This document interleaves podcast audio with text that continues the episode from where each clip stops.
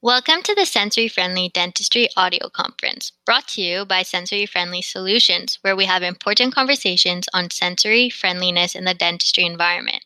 I'm your host, Chelsea Bloom. And I'm your host, Stephanie London.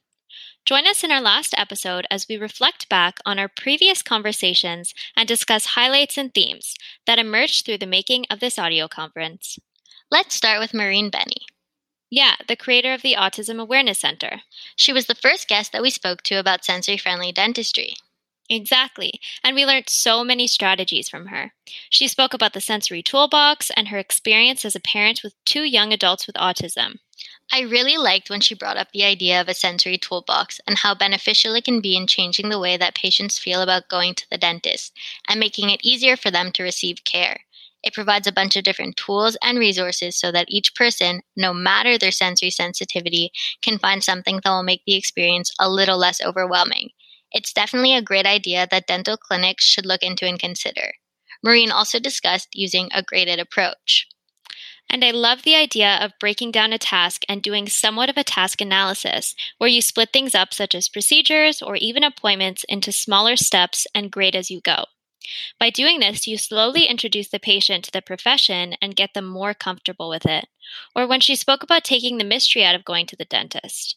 And whether you're a parent or a dental specialist, always letting the person know what to expect before it happens to avoid that built up anxiety.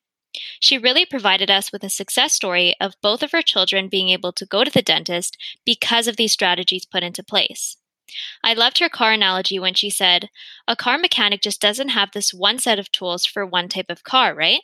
They have to have a wide variety of tools because not every wrench is going to fit. Me too. I think that this snippet really described client centeredness perfectly. It touches on the idea that every patient is different and should be treated individually. Even if they may have the same diagnosis, they're not all the same. So we need to remember that not every strategy or trick will work for all patients dental clinics need to be equipped with multiple resources in order to provide each patient with the care that they need. It involves creating an accommodating environment. But at the end of the day, as Maureen said, it's all about providing predictability and forming trusting relationships with their clients, something we discussed with Cindy and Megan. Speaking about them, what did you think about that conversation? I think for me, I saw a lot of the resources and strategies that were put into place to help Maureen's children. But with Megan, she showed us that there's still a lot of work to do, and lots of children are still not able to go to the dentist because of the lack of sensory friendliness, as demonstrated through one of Megan's children never having gone to the dentist. Yes, definitely. And it was interesting to see that Megan was quickly able to identify the barriers, but also propose a variety of specific solutions that would help get her child to the dentist and improve her child's overall experience. This really demonstrates how parents know their children best. And having open communication between the parent and the dentist is essential. It allowed us to reflect on how important collaborative effort between the dentist, hygienist, assistants, secretaries, parents, and the child is, and how it can influence the overall experience. Exactly. And making these changes and offering these resources will be benefiting so many people, and not just people with autism. Like Cindy said, even neurotypical individuals still require accommodations in the dental environment. Everyone has their sensory challenges. What about our conversation with Laura? So, with Laura, I loved listening to all of the strategies that she uses in the clinic as a dental hygienist with her patients, and she uses so many. Yeah, and you know, I was really blown away by all of the accommodations she makes, which really goes a long way with clients. I loved when she spoke about choice and letting her younger patients do some of the tasks with her to include them in the process. That really goes a long way in forming those trusting relationships. I also liked how she spoke about offering a reward at the end of the visit, because for a lot of patients, it takes a lot of energy to come to the dentist, and acknowledging that goes a long way with some patients. But then again, what works for one patient, such as a reward, may not work for another patient. So it's good to figure out as a dental hygienist or specialist what each patient needs to feel comfortable in order to have a positive experience. And I love that. It's all about creating those positive experiences. Oral health can be fun. And sensory friendly. Yes. So, what about our conversation with Dr. Peter Halford? I really appreciated when he spoke about breaking up appointment times for patients who may not be able to handle longer procedures. Yeah, and when he spoke about having a consultation before the procedure to let the patient know what to expect. I think that goes hand in hand with what Maureen meant when she said taking the mystery out of it. Now, what about Dr. Rachel Corman? I loved our conversation about prevention and how oral health and education does not just start in the dental clinic.